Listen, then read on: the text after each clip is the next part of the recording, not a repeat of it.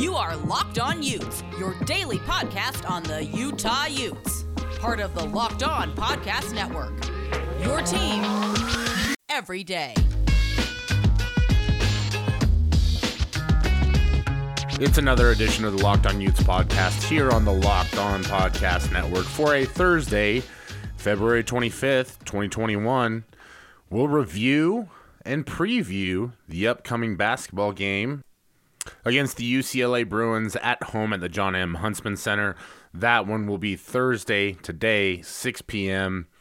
Uh, you can find that on the Pac 12 networks. And then for the last half of the show, or two thirds of the show, we're going to speak with Alex Lundberg, executive producer of Utah Jazz radio broadcast, but also contributor at utezone.com and specifically contributor for Utah baseball.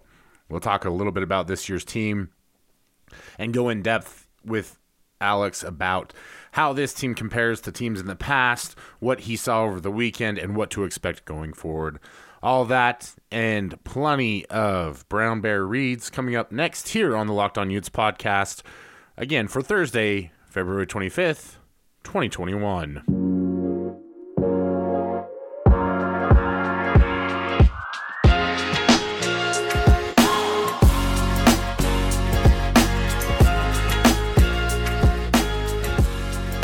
Joining me today on the Locked On Utes podcast for Thursday, February 25th, 2021. My name is Brian Brown. I am your co host, riding solo today. But the good news is, is you're not going to get 30 minutes of just my voice. The man, the myth, the legend, aka Lundy, Alex Lundberg, will be joining me for the second half of the podcast.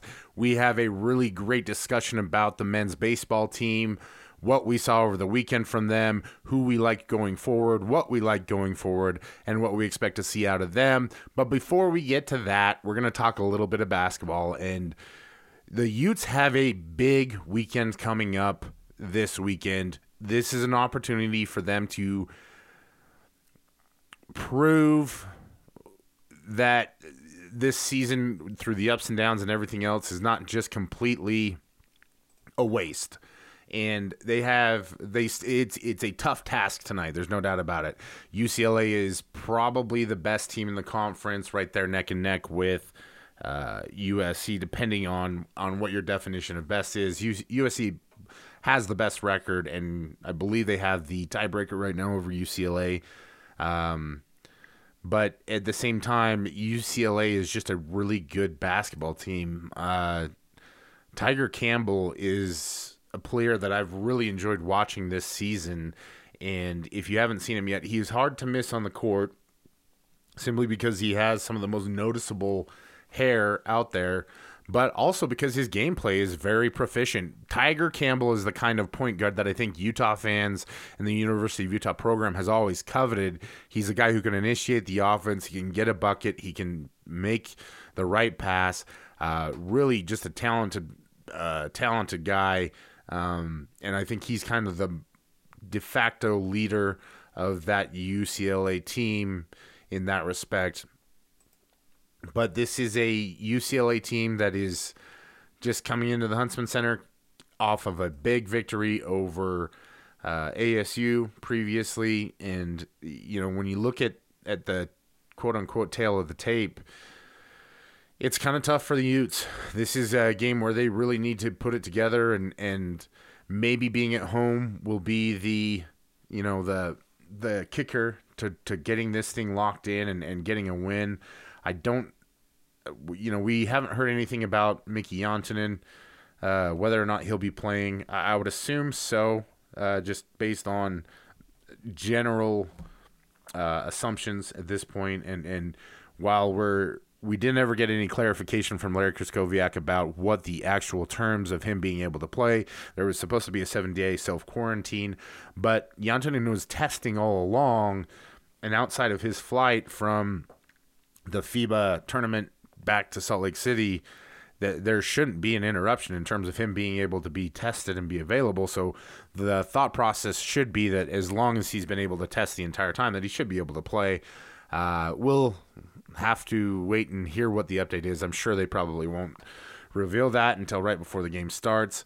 But that, you know, this Utah team fought previously very hard to stay close to this stay close in the first meeting down in Westwood. You know, it was a 72 to 70 win for UCLA. Uh, you know, Johnny Juzang is probably their best scorer. Uh, you know, he's averaging 14 points and four rebounds, uh, while you know really shooting well from beyond the arc.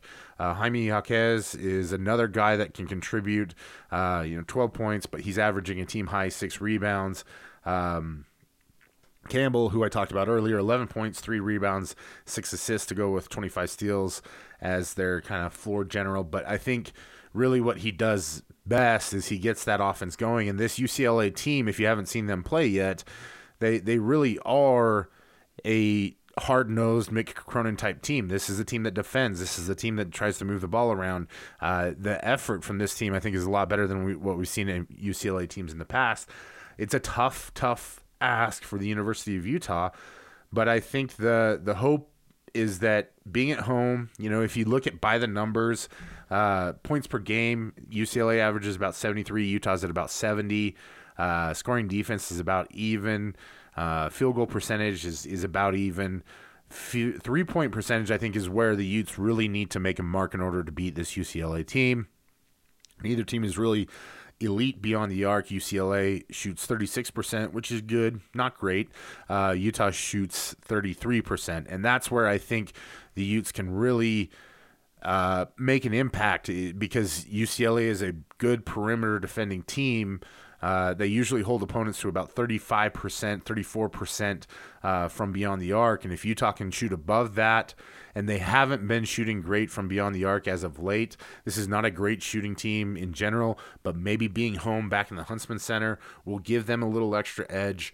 And more than anything, I think that we just need to see this team bounce back and, and continue to do what they've done all year and, and recover from tough losses. I think Oregon State was tough in the sense that it was a blowout loss and just ugly And the second half just was really hard to watch if i'm being honest uh, I, I don't ever want to call out player effort because i think effort is something that we really just don't have a uh, a, a, full concept of as as fans but the they just didn't have the connectivity as a as a unit in the second half to really make it a game. And as Oregon State started to pull away, they just you know the three straight blocks on Timmy Allen and et cetera, et cetera. We probably we don't need to go over this too much more, but that it was just it seemed like the confidence I think maybe or the juice that was flowing through the team, the energy just kind of waned after that point, and I think that's something that is really hard to identify as a fan because you it, to you it looks like the effort's gone right? But as a player it's it's that confidence and and it's really hard to fight through those moments when you know you're getting just beat. And i think for most of us the response is well i'm going to fight back. And you know that's 100% the case as fans it's a little bit different when you're on the court and you're going up against guys who are really good and you've continually gotten you know stuffed or, or beaten or whatever it is. So not a, not here to make excuses but um, just trying to point out the fact that it's not always like the legitimate effort that's the issue when we see those kinds of things.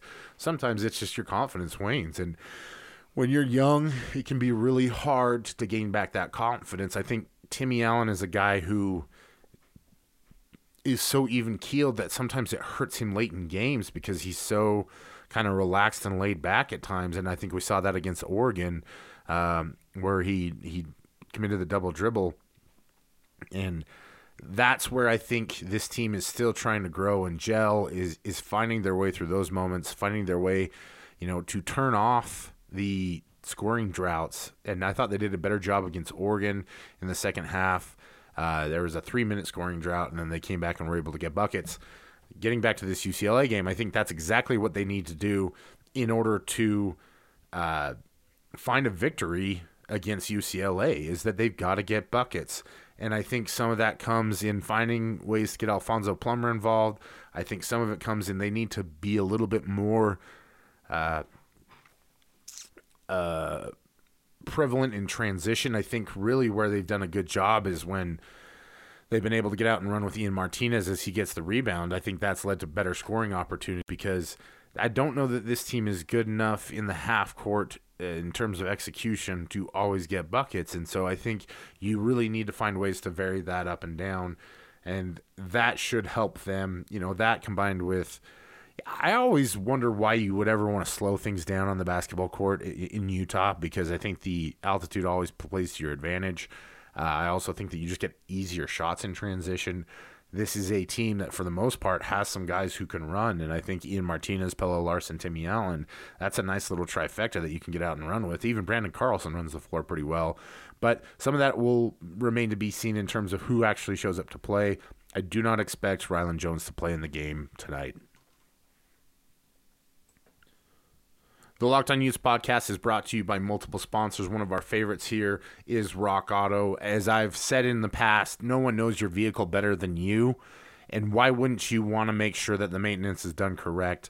The modern day vehicles, brake jobs, you know, maybe small little fixes, replacing a headlight, those kinds of things, you can do it yourself. And the best way to get it done is to go to rockauto.com so that you get the right part and so that makes it easy to get the job done. Save yourself the money on the part, save yourself the money on the labor. Take care of those little maintenance issues on your own. Make sure your car stays uh, running smoothly on the road by going to rockauto.com. They have every part that you need for every make and model. So you know the year, you know the make, you know the model. You can order the right part in rather than depending on someone who works on a thousand different models or, or brands or makes of, of vehicles. Go to rockauto.com. They have everything from engine control models and brake parts to tail lamps, motor oil, and even new carpet. Whether it's for your classic or daily driver, get everything you need in a few easy clicks delivered directly to your door. Go there right now, see all the parts available for your car or truck, write locked on in their How Did You Hear About Us box so that they know that we sent you. Amazing selection, reliably low prices, all the parts your car will ever need. RockAuto.com. Welcoming in our baseball expert analysis person investigator, the great Alex Lundberg, executive producer uh, at the Utah Jazz Radio Broadcast Network, uh, executive producer at 1280 The Zone, contributor at utezone.com, uh, Star Wars aficionado extraordinaire. Am I forgetting any other titles there, Lundy? Uh, I, I, I don't know. I think that you've been overly generous to me, but you know. I, I would also award my favorite Lundy and also the creator of the Lundy Burger, which th- we're going on three years, man. I still haven't man. tried it. A pandemic is the most recent thing to stop me from trying the Lundy Burger. That's pretty man. Serious. Yeah, this okay. Yeah, we're we're fixing that ASAP. Agreed. One of the one of these open weekends. Agreed. And part of why I wanted to have you on one, I think you're one of my favorite people to talk with. We have the BLT Hive. We used to do the producer postcast when we could work together actually in studio. Uh, but you are also one of the few people I know that actually follows Utah baseball on a not just regular basis, but an intense basis. You know, I think you've probably watched more Utah baseball than anyone that's not a parent or a player over the last few years pieced together a bizarre series. I guess you could say in COVID times, maybe this is just the norm where you just throw something together and, and try and get a date. But this was a scheduled game that was supposed to go at UTSA, transition to Cal State Fullerton. Fullerton, traditionally a very good, even great program in, in Division One baseball. Uh, part of that West Coast conglomerate of the UC schools and whatnot, never had a losing season tell me a little bit about what you saw this weekend from this a, a young Utah squad that has some experience, but not really, right? Because these are we're seeing a few names here that have played, but not an entire season, and they're still kind of young with how the NCAA is is freezing eligibility, right? Right. Yeah. So, like you said, you know, it's a young team that had to pivot. I mean, you know, Fullerton was scheduled two days before the first game. Uh, you know, and I mean, I think that the team had kind of mentally prepared that COVID was going to be something that could cause these changes, and then it wasn't even COVID that caused this, you know, pivot. It was the weather in Texas freezing everything and preventing those games from being able to be played at UTSA. But kind of looking back at those games, um, you know, what I wanted to see was just how Utah performed against, like you said, a historically good program in Cal State Fullerton. And I actually came away, you know, reasonably impressed. I mean, Utah lost the series. That's not a shock. That's, you know, nobody should really be surprised by that. Um, the first game was a close one. You know, Utah held into that a lot longer than I thought they would. They lost three to one. And watching that game, most of the game, I kept thinking, all right, this is the point where Fullerton pulls away. This is where they, they blow things open.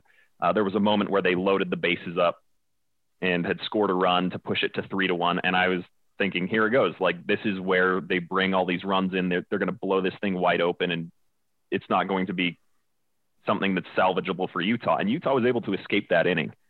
And, you know, they limited the damage to just the one run.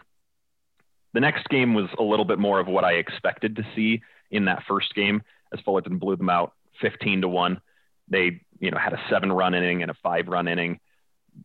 Just early a too, lot of- like, like it was second, third, fourth innings where they just laid it up there and it was basically over Mhm. before it even yeah, it they they jumped out to early leads and they just established their dominance. Utah was not helped by, you know, in either of those two games. They made some just sloppy mistakes that show the youth and inexperience. You know, these are these are plays that as they get better, these things will get cleaned up. These things will disappear. You know, as they as they get more experience under their belt. You could tell that it had been a long off season and that a lot of these guys are new and haven't played much at the collegiate level. Uh, where they really impressed me was that final game on Monday, Monday afternoon, where Utah jumped out to a lead and then they held that lead. Uh, you, you know, they had a four run inning. They got an insurance run a little bit later. Uh, so they were up six to one, I think, at one point. And uh, Fullerton rallied, started coming back, closed it to six to five, and Utah was able to stop the bleeding. They were able to hold off and prevent that. I mean, there were two runners in scoring position in the bottom of the ninth, and Utah was able to close it out and secure the victory. And that to me was impressive because coming off of a, a blowout loss and 0 and 2, it would be very easy for Utah to just phone it in to say, look, you know, we we did our best. We, we we were impressive in one game. These guys are just too good. They're too talented. But Utah was able to show some mental toughness and hang in and and close out a game, pick up a win against a good team, and, and get some momentum going into that Loyola Marymount series coming up this weekend. Yeah, and Brayson Hertzman, who got the save there for Utah as a transfer from Houston. He's uh, actually from St. George, went to Houston to to play baseball, and then came to Utah as a graduate transfer. He also rocks, oh, not quite Eckersley level on the mustache, but a commendable effort in his profile picture. Uh, so shout out to Brayson for that one. Uh, everything that you talked about, I think, was really what fascinated me about this series is that late into the game they were competitive. And you talked about in the the one game that they won, they were up five to one. Fullerton slowly chipped away at that, but then they added a run to go up six to four going into the seventh. And then Fullerton tried to come back, but they held on. And I think that's where uh, this team is kind of a mix of of new guys, like you said, that really haven't played a ton of college baseball together. And you saw that in the second game where there were a lot of fielding errors. I think it's probably safe to to, to call it that. You know, just basic mistakes that you don't expect a baseball team that's been seasoned to make but at the same time they were able to come through in the in the in the clutch. I want to ask you what you what your thoughts were on the pitching and the bullpen for the utes because i think college baseball is a little bit different than the pros right? You're going to your bullpen a lot earlier with college baseball. Am i correct? Yeah that's correct. Yeah. And you know the bullpen went like you said they go to it early. No ute right now has pitched the, the most innings pitched so far is Trey Clarkson at 4.1. Uh, just behind him, Justin Kelly pitched four full innings uh, before he was replaced. So we're seeing that at least in these first three games, you know, they're they're really getting a lot of people in rotation. What what surprised me is to see that Brett Brocoff uh, has only pitched one inning so far. Uh, he's a redshirt junior. As a as a freshman coming into Utah, he in his very first outing threw 10 strikeouts, tying the single game record, and has been a, a, a fixture in Utah's pitching staff since then. And I know that he had some injury problems earlier. That may be what's going on here, why he's only pitched one inning in those first three games.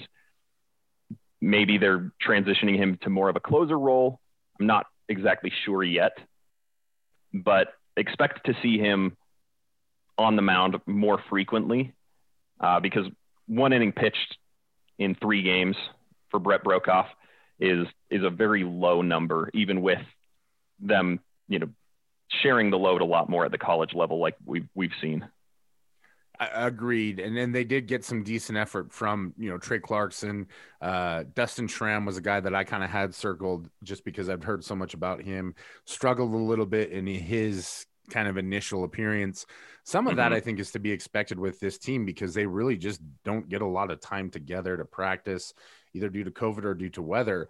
I I don't know if you have any um, knowledge about this, but I'm assuming that they're still staying in California because there's not a whole lot of point in coming home and then going back to go play Loyola over the weekend in you know when you're an hour or two away in Fullerton. Yeah, the, I would imagine that's the case. I don't know for certain that that's the case, but I mean, it's it's right there.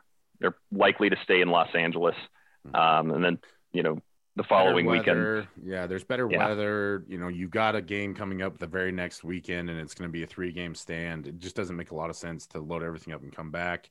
You can get more practice time, more well, not more time, but better time because you're actually going to be on the field. So I think you know, Marymount's another program that is good, you know, and mm-hmm. so that's going to be one where you can really kind of gauge how much this team is going to evolve. Do you have a favorite player on this squad yet? Uh, you know, on this squad, I'm I'm really a fan of Riker Tom. Uh, he hasn't played a lot yet this season. He only has two at bats so far, but he he's one that look look to him to bring a lot of the experience and the the leadership for this team moving forward as he works his way back into the rotation. But he's one that I have a lot of fun watching. Uh, Kaylor Yates is a name to watch as well. He's a young guy that's coming up, should provide a lot of excitement. And Tyler Thompson was probably the most impressive in this in these first three games. Um, he's got the highest batting average so far this season, just through those three games, batting 333. Uh, he's got three RBIs so far. Mm-hmm. Uh, so I mean, he's he's done a lot for the team. Um, it's it's going to be fun to watch these guys. A local kid, Tyler Thompson, uh, as well out of Highland, Utah, outfielder. He was really the one that broke the game open for them in that third game. Uh, another player that I'm curious to watch is uh, Kai Roberts, and he's a mm-hmm. freshman this year out of Skyridge High School. Big, big athlete, 6'4", 200, an infielder um, you know, mostly playing the one bag there. Uh, Riker Tom, as you mentioned, hasn't gotten a ton of time, but in the two at bats that he had, he's gotten a hit. So, you know, he's already being productive. As you look at this team, where do you see the strengths on the roster? You know, I think that usually, like, I think that we saw a little bit of sloppiness in the fielding, but I think that that's going to be a big strength. Uh, the pitching staff, if they can find consistency, will be a huge strength.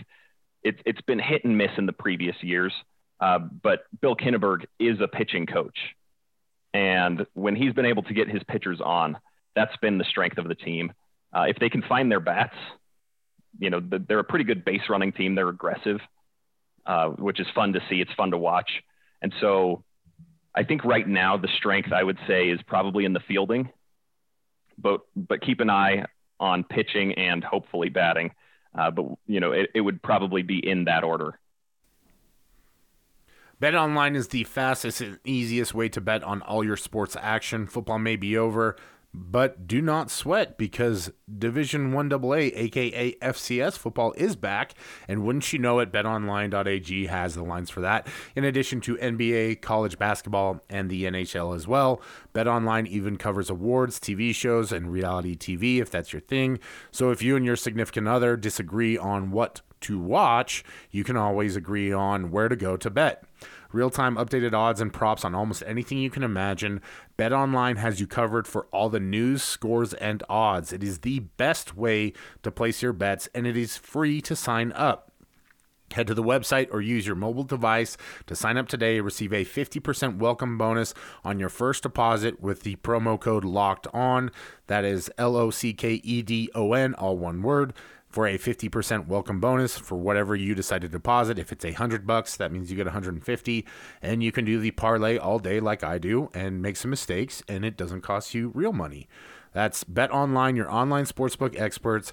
Get in on all the fun and let's make some money. And as you mentioned, this is a team that is fun to watch because they are aggressive. You know, they they want to get guys around the base, they want to get guys on base, and they want to score a lot of runs. Um, and they have some fre- flexibility with this roster too. I think there's some plug and play guys in terms of who you can play where and, and whatnot. Uh, Jalen McLaughlin is a newcomer to this roster, but I think that's a guy that showcased some speed initially. He was able to get on base and kind of trigger everything in that third game. That was part of what what caused the sort of run explosion. Um, but you know that's that's going to be, I think, the fun part to watch for this team as they gel and develop. And this is a strange season for Pac 12 because you're not really playing a full Pac 12 schedule, right? It's kind of mix and match here and there. And you you close out the year pretty strongly, but we don't really know how that's going to all set up in terms of standings or anything like that really yet. Right. Yeah, and like you said, the Pac-12 is always a like it's it's a weird season, but it's always a tough conference. Um, you know, there's always a handful of teams that are highly ranked. Uh, UCLA is definitely looking like the team to beat in the Pac-12, though they they had a pretty rough opening weekend, um, losing their opening series. They uh, they bounced back against the opponent that that Utah's about to play, Loyola Marymount. Um, so UCLA right now sitting at number eight, and I believe there's two other Pac-12 teams ranked in the top 25. Uh, surprisingly, not Oregon State. They've kind of fallen from grace a little bit recently, but Arizona is is going to be a tough opponent. Uh, Stanford's going to be tough. It's it's going to be a, a very interesting season in the Pac-12. Agreed, agreed, and it's I think the fascinating part about it is that it's it's shaping up to look a lot like everything else that we've watched this year, where you really can't make a ton of judgments early on because you really don't know what the impact's going to be with COVID and everything else. Although it does feel like that impact is going to be significantly less by the time you get to the the back end of the season. I think that favors this this squad from Utah.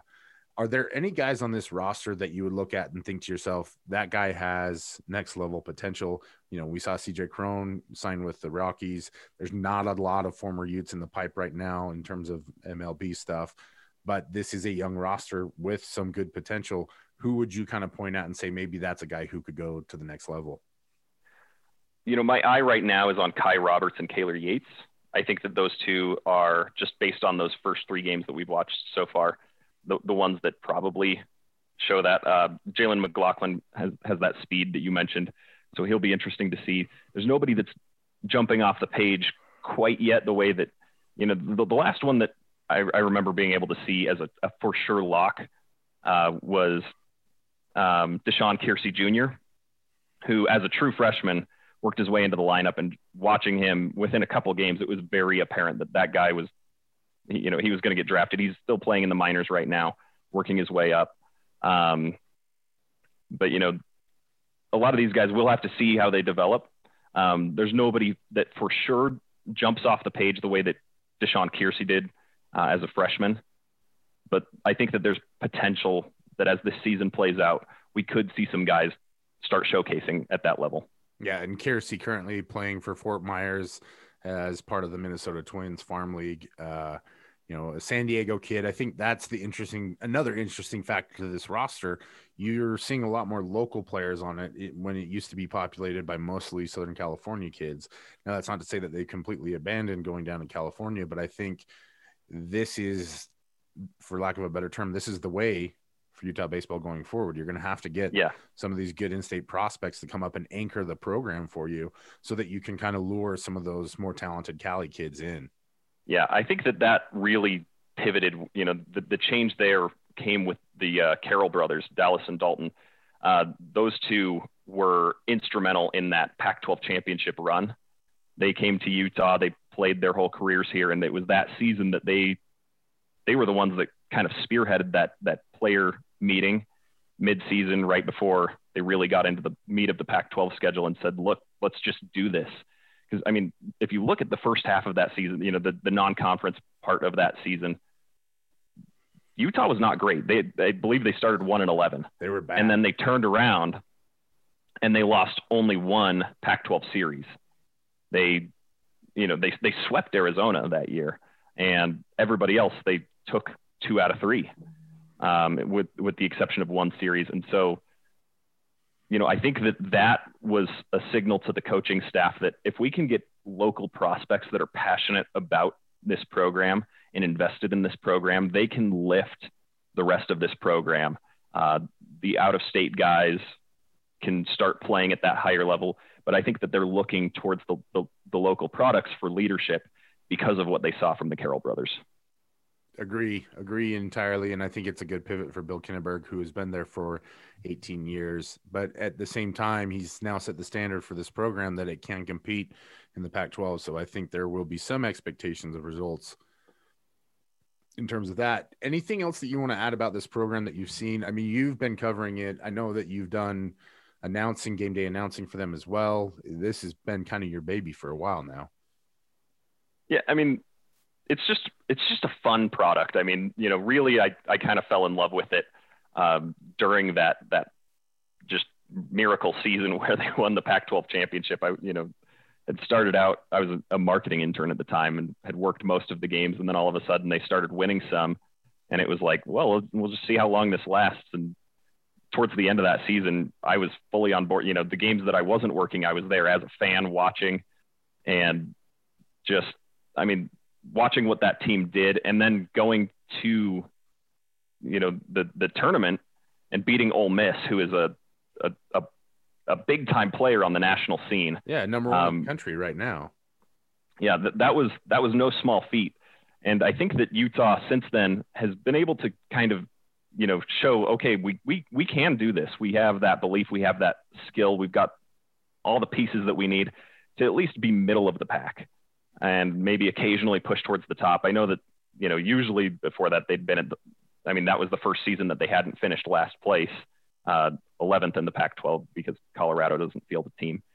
But I mean, they they put a fun product on the field. It's not always a winning product, but it's a fun product pretty consistently.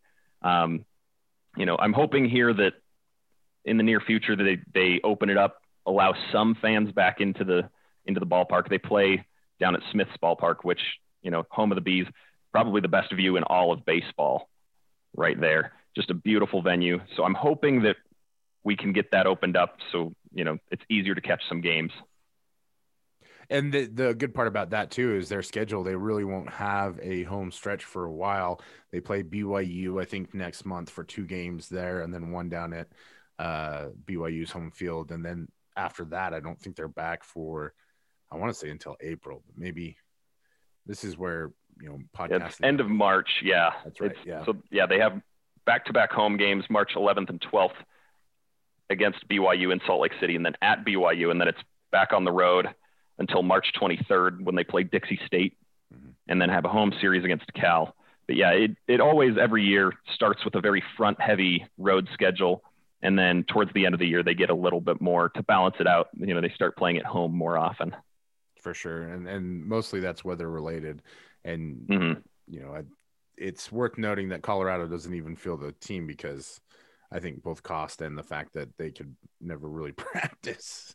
Right. So, yeah. I mean, th- they would find the same disadvantages as Utah, where there's 10 other teams that have baseball weather 12 months of the year. Yeah. And then it's so much easier for a guy to go out and get a bullpen session in, you know, with his catcher when it's 75 degrees and sunny than it is when it's 25 and you got to go. And Utah doesn't even really have a facility for any of that right now either. So yeah. Maybe they can borrow the golf teams. I don't know. Yeah.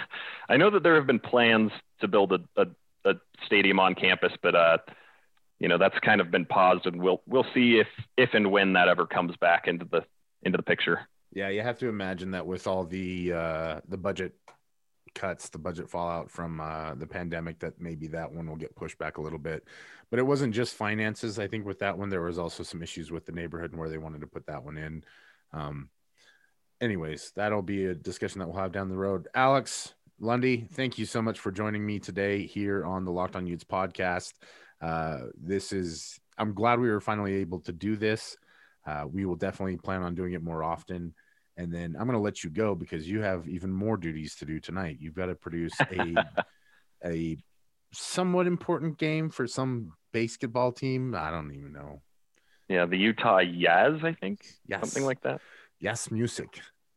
Not, I'm not fully convinced that it's not a soft J. Yeah, playing some LeBron guy. Who knows who he is? But I don't know. Some nobody probably won't do anything special. Sure. hey, thanks again for joining me, man, and and we'll be sure to make sure to have you back on soon. As the uh, are we calling them the swinging Utes or the pinging Utes? Uh, I've typically called them the pinging Utes, but the swinging Utes works as well as I, you know. I think between you and Steve Bartle, we'll stick with pinging Utes. So as the pinging Utes uh, work their way through the schedule, we'll keep our fingers crossed that there aren't any more interruptions with COVID and whatnot. So, thank you, my man. Appreciate it. Hey, it's always a pleasure to talk to you, man.